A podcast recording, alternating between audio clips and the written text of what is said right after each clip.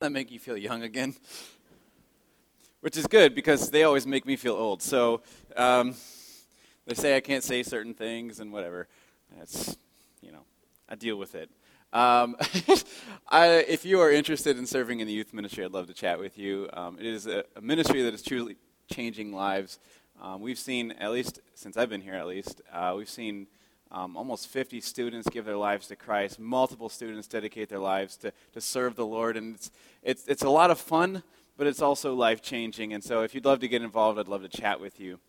But one of the things um, I want to talk to you today about is um, I, I just spoken to the graduates, and graduates, I'm speaking to you today, but everybody else here. Um, I'm speaking in part to those of you who are ready to graduate from the last thing that you've been working on with the Lord and move into that next thing that the Lord has for you. Um, and so I'm speaking in part to graduates, but I'm speaking in part to everybody as a graduate today. Um, and one of the things I love about doing youth ministry here at Wildland Lake Community Church is that my team and I, we get to be part of a student's life where they hear who they are and then they live into that. Um, they hear who they are in God's eyes. They hear who they are in the eyes of caring adults uh, who love them no matter what. And then we get to see them becoming that person that everybody always told them that they were. Now, sometimes what that means is they grow towards God and, they grow towards that picture that people have spoken over them as God's child, and they begin to live into that reality. Other times, however, uh, they grow towards an unoriginal and unfulfilled version of themselves that the world is speaking over them.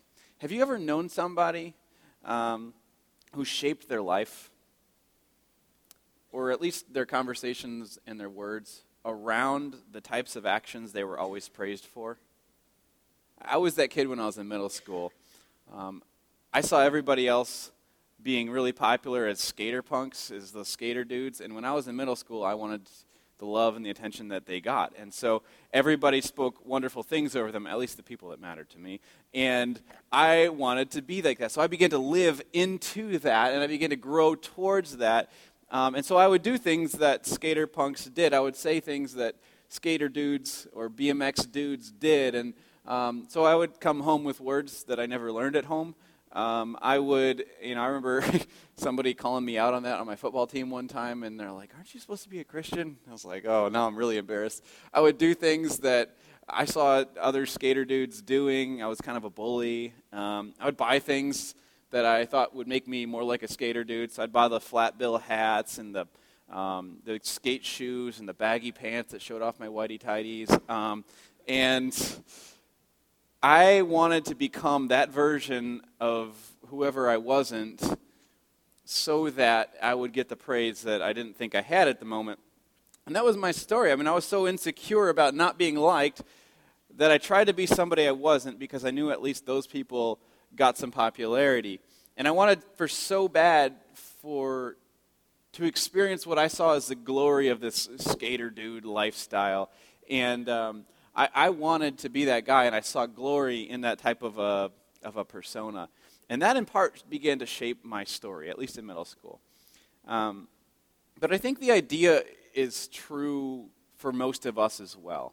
Because I think a lot of us still have that middle school mentality that the things that tell us who we are become the things that begin to define us for those next parts of our lives, for this season of my life, for the next season of my life at the very least.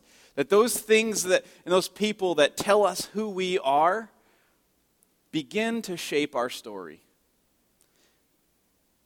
In other words, the, the things that you see glory in, the things that you see honor in, you're going to move towards that, and the type of glory that you see as important is beginning to shape your story. So, in other words, where you find your glory will always shape your story. In fact, that's the main idea I want to get across to you. If you don't remember anything, if you're only taking one sentence notes, like that's a good one to write down. Uh, where you find your glory will always shape your story. In fact, this has always been true. This has been true for thousands of years. This was true when Jesus was alive here on planet Earth um, and walking around with a human body. And today I want to talk to you today from the book of John about this idea of where you're finding your glory. The idea of glory in your story. So we're going to be in John chapter 12 this morning. Um, and if you're taking notes, the, the, title of my sermon is Glory in Your Story. Um, and, and with this sermon, I want to focus mainly on four lifestyle changes that come when you seek glory from God instead of glory from men. Um, four lifestyle changes that come from when you seek glory from God instead of glory from men. So if you have your Bibles open, um, we're going to start right here in verse 1, and it says this Six days before the Passover, Jesus therefore came to Bethany, where Lazarus was, whom Jesus had raised from the dead. So they gave a dinner for him, and Martha was serving, and Lazarus was one of those reclining with him at the table. Mary therefore took a pound of expensive ointment made from pure nard and anointed the feet of Jesus and wiped his feet with her hair. And the house was filled with the fragrance of the perfume. But Judas Iscariot, or as I've heard a child say one time, Judas the scariest, um, one of his disciples, who was about to betray him, said, Why was this ointment not sold for 300 denarii, which is 300 days' wages? That's about almost a year's salary, and given to the poor? He said this not because he cared about the poor, but because he was a thief. And having charge of the money bag, he used to help himself with it. And then Jesus says, Leave her alone. She's preparing my body for the burial. Like, I love this because there's almost this ominous foreshadowing happening at the same time. You know, it's the Passover was near. Judas was about to betray him. All this stuff is just kind of like the the da dun da dun music in the background. And Mary enters this scene and does something that is fairly preposterous. Mary enters the scene. And she goes straight to Jesus and profusely uses up, or even some would be saying, overuses her expensive perfume um, on Jesus simply because of her total devotion and gratitude to Jesus. To Jesus. She takes 12 ounces of perfume that cost almost a year's wages. So, on average, let's just say that's, for example, $50,000. Like, she takes a $50,000 12 ounce bottle of perfume and dumps 100% of it on Jesus' feet and begins to wipe his feet with her hair, which seems absolutely ridiculous. It seems unreserved. It seems profuse and lavish, especially for the moment. Mary, what are you doing? And, and, and in the book of Luke, actually, Luke tells this story from the perspective of the Pharisees are kind of grumbling, Jesus, why are you letting such a nasty woman do something like this to you? But I love how in the book of John, there's more of an economic evaluation here, um, because it's interesting, thus, how Judas is portrayed in that light. Uh, Judas here I don't think many people would see this decision that, and this statement that Judas makes. Why didn't we? Why did we use so much money on our love for Jesus when we could have wisely invested it in a ministry venture? Right? Like I've heard that talked about uh, before. I've I've heard statements like that not from Judas. I've heard statements like that um, in Christianity. Right? And so there's this idea like Judas is actually sounding kind of smart. The business plan he lays out makes a little more sense than what Mary just did, just impulsively, it seems. But this passage actually refocuses the picture uh, on Judas not merely as a mistaken person or not merely uh, as an unfortunate, misguided guy who, who in, it was the wrong moment, but what you said was right, Judas. Yeah. Like it focuses right on Judas's heart. He was an inherently evil thief who had no concern for the poor. That's not why he said it. He actually said it because his heart was bad. His heart was not with Jesus, which is directly contrasted with Mary. And so Judas confesses this shrewd business plan, it seems at the time, but with a heart that is far from the Lord. And I recently heard something that grabbed my attention. It was a memorandum sent to Jesus, son of Nazareth, in the wood carpenter's shop from the Jerusalem management consultant firm in Jerusalem. Um, obviously, this is fictitious, but it was written as if Jesus had hired a com- consulting company to tell him who to choose as the disciples. I got a kick out of this. It reads like this Dear Sir, thank you for submitting the resumes of the 12 men you have picked for management positions in your new organization. All of them have now taken our battery of tests. We've not only run the test through computer, but also arranged personal interviews with our team psychologist and vocational aptitude consultant. It's the staff opinion that most of your nominees are lacking in background education, vocational aptitude for the type of enterprises you're undertaking. They don't have the team concept, so we would recommend that you continue your search for persons of experience and managerial ability and proven capability elsewhere. Uh, for example, Simon Peter is emotionally unstable. He's given to fits of temper. Andrew has absolutely no qualities of leadership. The two brothers, James and John, the sons of Zebedee, place personal interest above company loyalty. Thomas demonstrates a questioning attitude that would tend to undermine morale. We feel that it's our duty to tell you that Matthew has been blacklisted by the Greater Jerusalem Better Business Bureau. James, the son of Alphaeus, and Thaddeus definitely have radical leanings. They both registered high on the score of the manic depressive scale. One of the candidates, however, shows great potential. He's a man of ability and resourcefulness. He meets people well, and he has a keen business mind. He also has contacts in high places. He's highly motivated, ambitious, and responsible. We recommend Judas Iscariot as your controller and right hand man. All of the other profiles are self explanatory. We wish you every success in your new venture. Sincerely yours, Jordan Management Consultants. Aren't you glad God doesn't give glory the way people give glory? We're talking about this idea of where you're finding your glory and how that's shaping your story. And, and sometimes what seems to us to be the very reason that we would doubt that God would imply glory upon somebody, that God, we doubt that God would bring somebody into his glory, sometimes becomes the very reason that God chooses to bestow his glory on that person, to reveal his glory. It's often the very reason he brings us into his glory. Um, and it's interesting because in this moment, kind of focusing on Judas here, a heart condition is revealed. And then we move on into verse 9, and it says, And the large crowds of the Jews learned that Jesus was there, and they came, here's a heart condition thing, not on account of him, but to see Lazarus, whom he raised for the dead, from the dead. So the chief priests made plans to kill Lazarus because on account of him, many of the Jews were going away and believing in Jesus. And I'll, I'll, get more into this later, but this is hilarious. Does anyone find the absolute dripping irony in this situation? Like, they actually said out loud to one another, We should kill Lazarus, who Jesus just raised from the dead, because he's stealing our thunder. Okay, I'm going to put that again. I'm going to say that again. They actually said to one another, We need to take the life from the one who was given life by the Lord of life because it's ruining our party. Like they said, let's get rid of the evidence that points directly to the divinity of Jesus because not because it doesn't make sense, we don't want to believe in him because he is a threat. Guys, people don't reject Jesus because the evidence or the intellectual coherence is lacking the religious leaders are blatantly overlooking probably the most obvious and, and airtight argument for the divinity of Jesus a dead man walking that people watched him do it. But they rejected Jesus and they found these excuses that they came up with because they didn't want to believe in Jesus. He was a threat to them, he was taking over their world.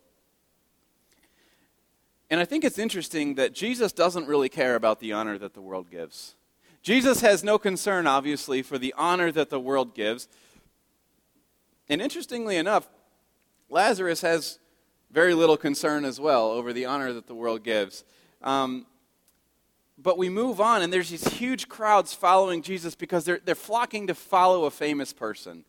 Right? Like, oh, yeah, I saw Jesus. Did you? No? Okay, I'm cooler. Like, yeah, I'm flocking to follow this famous person. But Jesus, in contrast, only found affirmation and, and honor in the glory that comes from God. So we pick up in verse 12. The next day, this large crowd has come to the feast. Jesus is coming to Jerusalem, and, and they all lay palm branches down, right? They're giving Jesus honor, and we know that's not going to last. And Jesus found this donkey. He sits on it, he rides through, and the disciples have no idea what's going on. But every single time, Jesus is quoting something from the Word of God to describe to them what's happening. Like I said earlier, um, you're going to confess the things, you're going you're to say the types of things, you're going to have the type of lifestyle actions that reveal where you get most glory from, where you find the most honor from. And Jesus is continually confessing the things from God. And that's almost like, for Jesus, that's a starting point. That's not, oh, I'm going to convince myself to believe in God. Like, that's his starting point. finding more affirmation in the love of God than in the love of man. And so, in these conversations that he has throughout this chapter, he's shamelessly clinging to the glory of God and the gospel that offers light to the world, knowing full well it's probably going to kill him. And it's Jesus. He knows it's definitely going to kill him. His disciples are like, uh, you probably shouldn't say that anymore. Do you really, you know, like, you, you might want to change your language, maybe think of some new phraseology, Jesus. And they're like, yes, this is, this is kind of dangerous. And Jesus, no, I, you know, I know. But the thing that mattered the most to Jesus was the honor that comes from God. He was committed to letting God's story shape his story. And we see that here in verse 20. Now, among those who went up to worship at the feast were some Greeks, and they came to Philip and came to Andrew, and they said, We want to see Jesus. And so they go tell Jesus. And Jesus says to them, verse 23, The hour has come for the Son of Man to be glorified. Truly I say to you, unless a grain of wheat falls into the earth and it remains alone, but if it dies, it bears much fruit. Whoever loses his life, whoever loves his life loses it, and whoever hates his life in this world will keep it for eternal life. If anyone serves me, he must follow me, that where I am, there my servant may be also. If anyone serves me, my Father will honor him. Now my soul is troubled up. What shall I say? Father, save me from this hour? But for this purpose I've come to this hour. Father, glorify your name. Then a voice came from heaven I have glorified it, and I will glorify it again. And the crowd stood there, and they thought it was thundering, and others said, No, it was an angel speaking to him. Jesus says this, verse 30 This voice has come for your sake, not mine. Now is the judgment of this world. Now will the ruler of this world be cast out. And when I'm lifted up from the earth, I will draw all people to myself. And he said that to show what kind of death he was going to die, implying crucifixion. Now the crowd answered him, We've heard from the law that the Christ remains forever. How can you say that the Son of Man is going to be lifted up? They get what he's saying. How are you saying that you're going to die on a cross? Who is the Son of Man? Jesus says, The light is among you for a little while longer. While you have the light, lest darkness overtake you, walk in it. The one who walks in darkness does not know where he is going. While you have the light, believe in the light, that you may become the sons of light. And Jesus is committed in all of his conversations to letting the glory of God shape his story. And actually, so does Isaiah, because we keep reading, and John begins to quote Isaiah, and, in, and this is the exact same thing that Isaiah is doing. He's letting the glory of God shape his words. Verse 37 Though he had done so many signs before, they still did not believe in him, so that the word spoken by Isaiah was fulfilled. Lord, who has believed what he heard from us? And to whom has the arm of the Lord been revealed? Therefore they could not believe, for again Isaiah says, He's blinded their eyes and hardened their hearts, lest they see with their eyes and understand with their heart and turn, and I would heal them. Why does Isaiah say this? Verse 41 Isaiah said this because he saw the glory of Jesus. He saw God's glory demonstrated in Jesus, and that shaped what he wound up saying which made his life very difficult as a prophet. On the other hand, however, uh, this contrast is, is stark, but this contrast is depressing and, and sad in a absolute travesty because you continue on. Isaiah saw the glory of Jesus. Nevertheless, contrast coming, many even of the authorities believed in him, but for fear of the Pharisees, they did not confess it, so that they would not be put out of the synagogue, for they loved the glory that comes from man more than the glory that comes from God. You can still believe in Jesus and fear the world. They feared and saw more glory in the honor of man than in the honor of God and so they didn't confess Jesus. What you love most will be what you continually portray about yourself to the world. What you love most will be what you continually portray about yourself to the world. If you love the glory of man, you're going to confess the things that men give glory to. But if you love the glory of God, you're going to confess with your lips and with your life, you're going to confess Jesus Christ. The behaviors and the pursuits of your life are always going to be based on whose affirmation and honor you find most satisfaction in.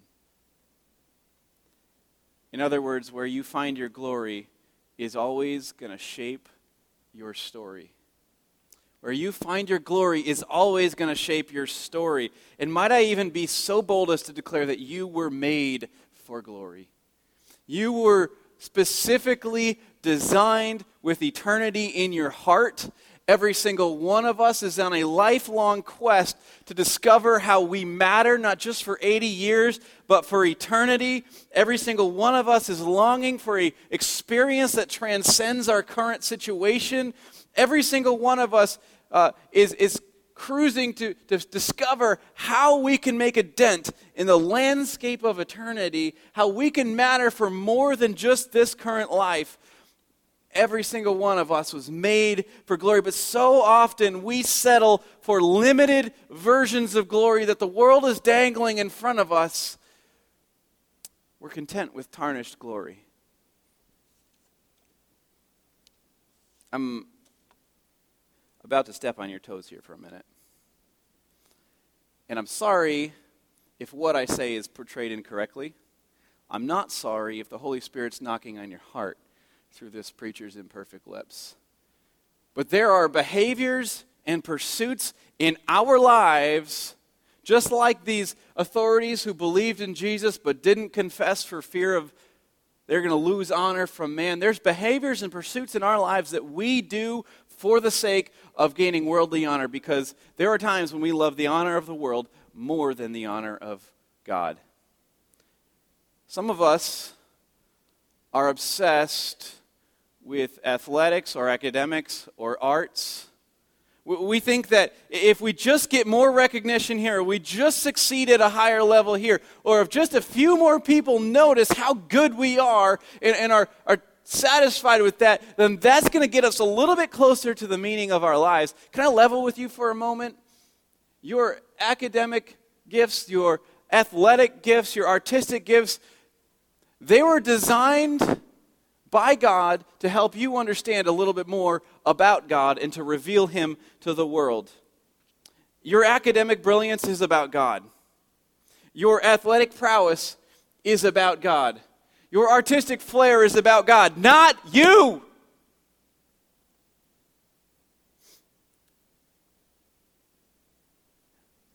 You might not actually think you have a problem with gossip. Let me talk about it in a way you might not have thought of. Gossip is a behavior that is based on the fear of not being given worldly honor. In other words, you're basing your lifelong quest for glory on tarnished glory. You're satisfied to steal it from somebody else and hope that more is going to come your way. And so you talk about people who aren't there so that you can get glory from people who are. Or maybe it's boasting, and you might not think again that you go about bragging about your above average life, but how often do we fill that space that follows a slightly pleasant detail from somebody else's life with a slightly more pleasant detail from our own in hopes that whoever's present notices our glory more? So that we can receive tarnished glory in this life that we are created to receive in an eternally brilliant capacity in the next. Or maybe there's somebody who's speaking a different story over you, somebody in your life. And because their love and their honor and their affirmation is something that you crave so much, now you're considering leaving behind the very calling and destiny that you were made for, or you might even be considering whether or not you want to believe in Jesus and you're coming up with excuses not to because this other person who is not God is speaking a story over you, and you crave that so much that you're willing to settle for tarnished glory. Like this other person who is not God is all you want, and you treat them like God, and so you're willing to become whoever they say you are to get whatever little they offer, and you fall so far short of the beauty of the heavenly calling placed upon your life for the sake of something that could never satisfy you in the first place. You're placing a higher value on, on this team or that camp or, or this band or that academic pursuit, higher in, actually than getting involved in the body of Christ, giving your life over to some kind of behavior or attitude that you fear that if you don't, you're not going to have enough to live on, or that your kid is not going to be able to live out the dream that you have for them. And so you rationalize the type of person or family that you're becoming because to do these things you feel is necessary, or else you're not going to make it in this world or in this world's eyes. So you ignore the ugly parts of your life that don't look a shred like Christ, thinking that maybe God will understand what you're trying to accomplish when the entire time it was never about Him, but about the type of glory and honor that you are trying to seek from this world. For example, you get angry at your family because you want them to grow up and have a better life than you did. And so you blow up about them when they fall short of that, but on the inside, you're destroying them. You think that it's okay to skip church because you've planned a family day, thinking that you're teaching your kids the importance of family, when in reality, you're just adding to their growing list of excuses to avoid God's family when they leave yours. You avoid discipline or, or hard conversations that you need to have because you're worried about someone's mental health being fragile, but when the reality is that you forget that the greatest health the greatest mental health is gained through persevering through the struggle and overcoming obstacles and being trained how to respond correctly to stress. In other words, discipline. And so, because you think your honor is at stake in the world, you're rationalizing the way that you're wasting away your life chasing tarnished glory. And in the process, your life and the lives around you are affected. But what if there is a different way? What if there's a different way in this world? What, what if you being made for glory mattered right now? What if you were able to harness the glory of God in your story to become the body of Christ, to become a representation of God? You were made in the image of God. You were made to display the glory of God to this world. And in that process, you experience the glory of God. What if there is a different way than just pursuing this honor that comes from this world? What does it look like to live for God's glory instead of for the glory of man? As I mentioned earlier, I want to offer you four lifestyle changes that I get straight from the text here. Four lifestyle changes that come from seeking glory from God instead of glory from man. The first thing I see is a profuse generosity to the things of God. Or, or might I say, an unreserved generosity to the things of God. Mary pours almost 12 ounces of a year's wages, dumps it right on Jesus' feet for her love for Jesus. She's willing to be profusely and unreservedly generous simply to demonstrate her love to Jesus, no matter how degrading it was to her personally.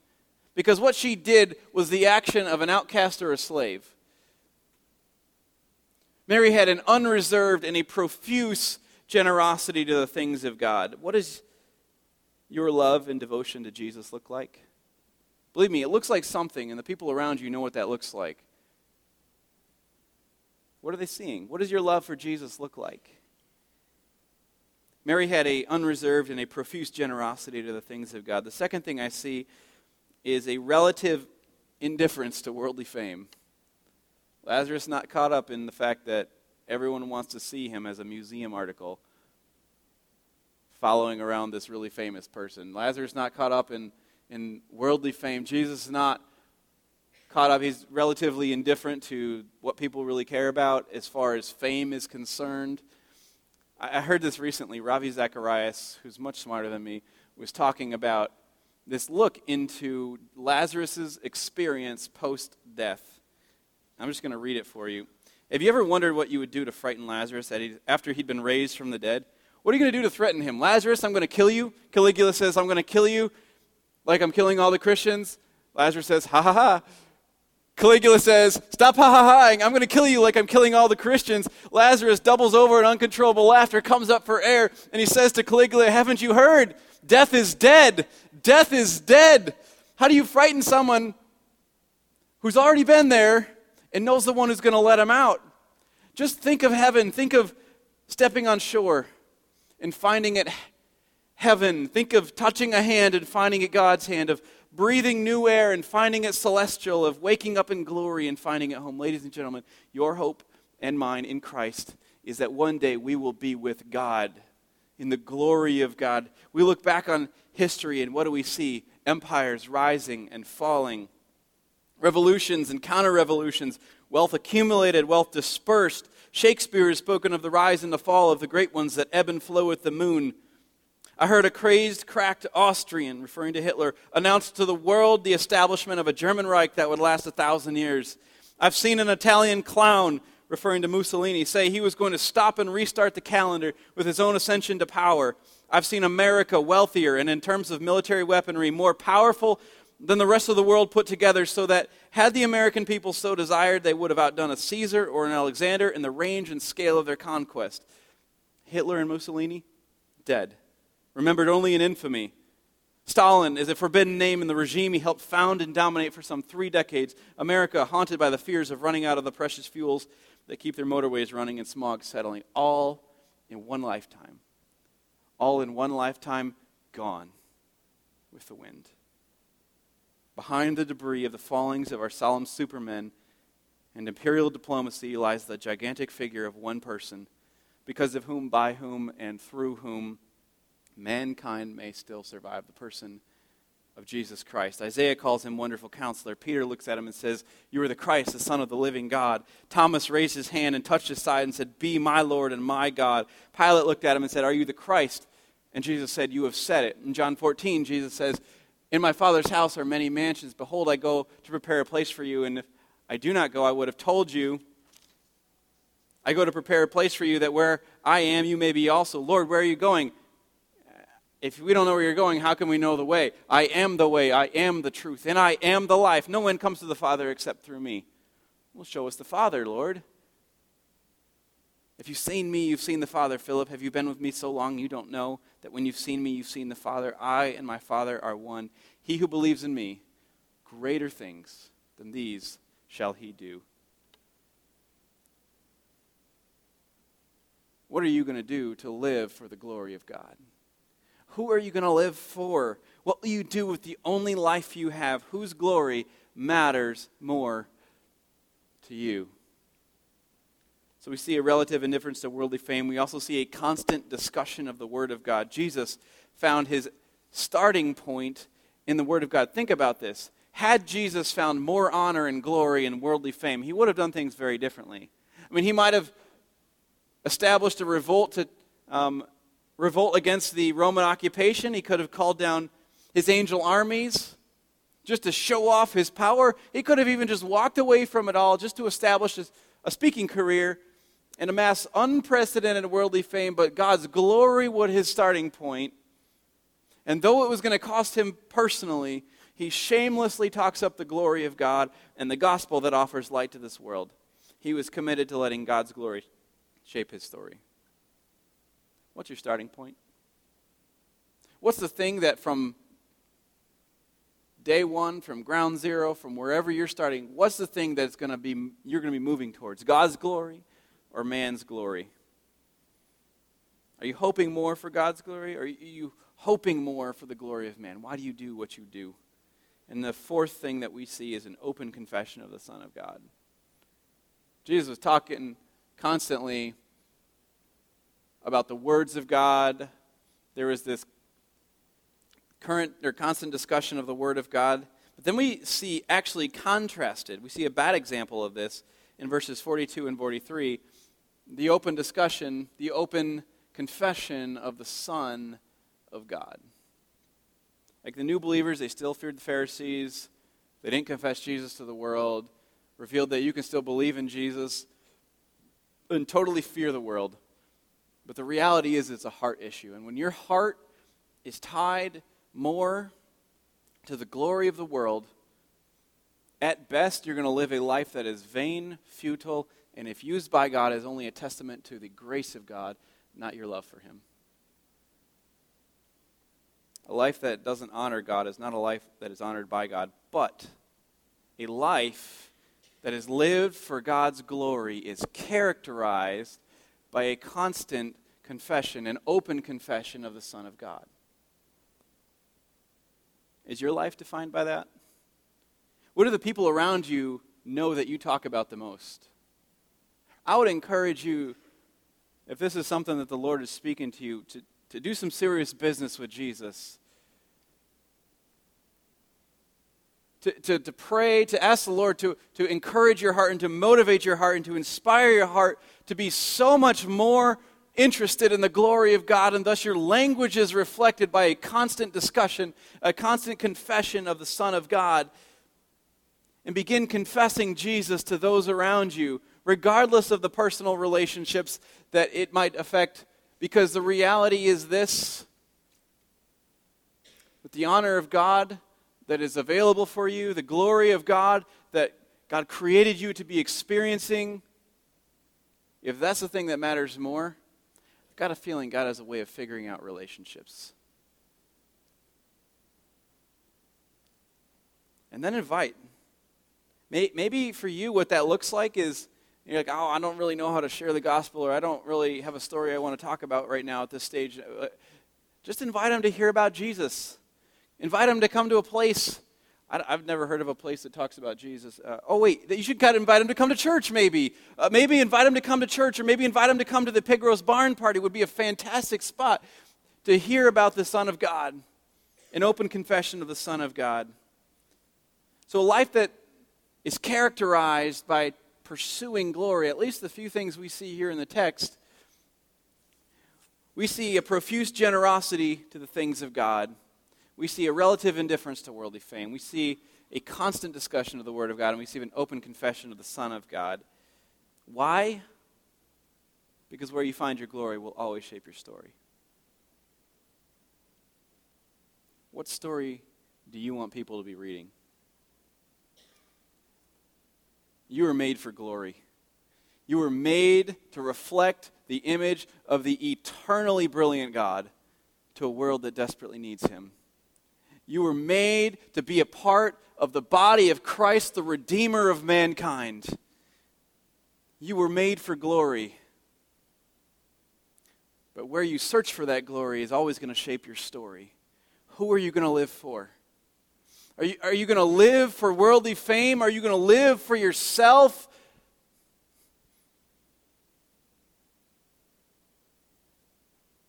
Are you going to give away your life now? and live for the only one who can take your life and produce eternal glory with it. Let's pray.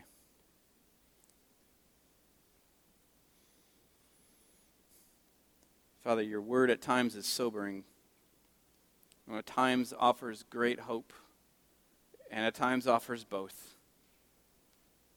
Father, I pray that your Holy Spirit would be moving in our hearts, that you would do business with us and we would do business with you.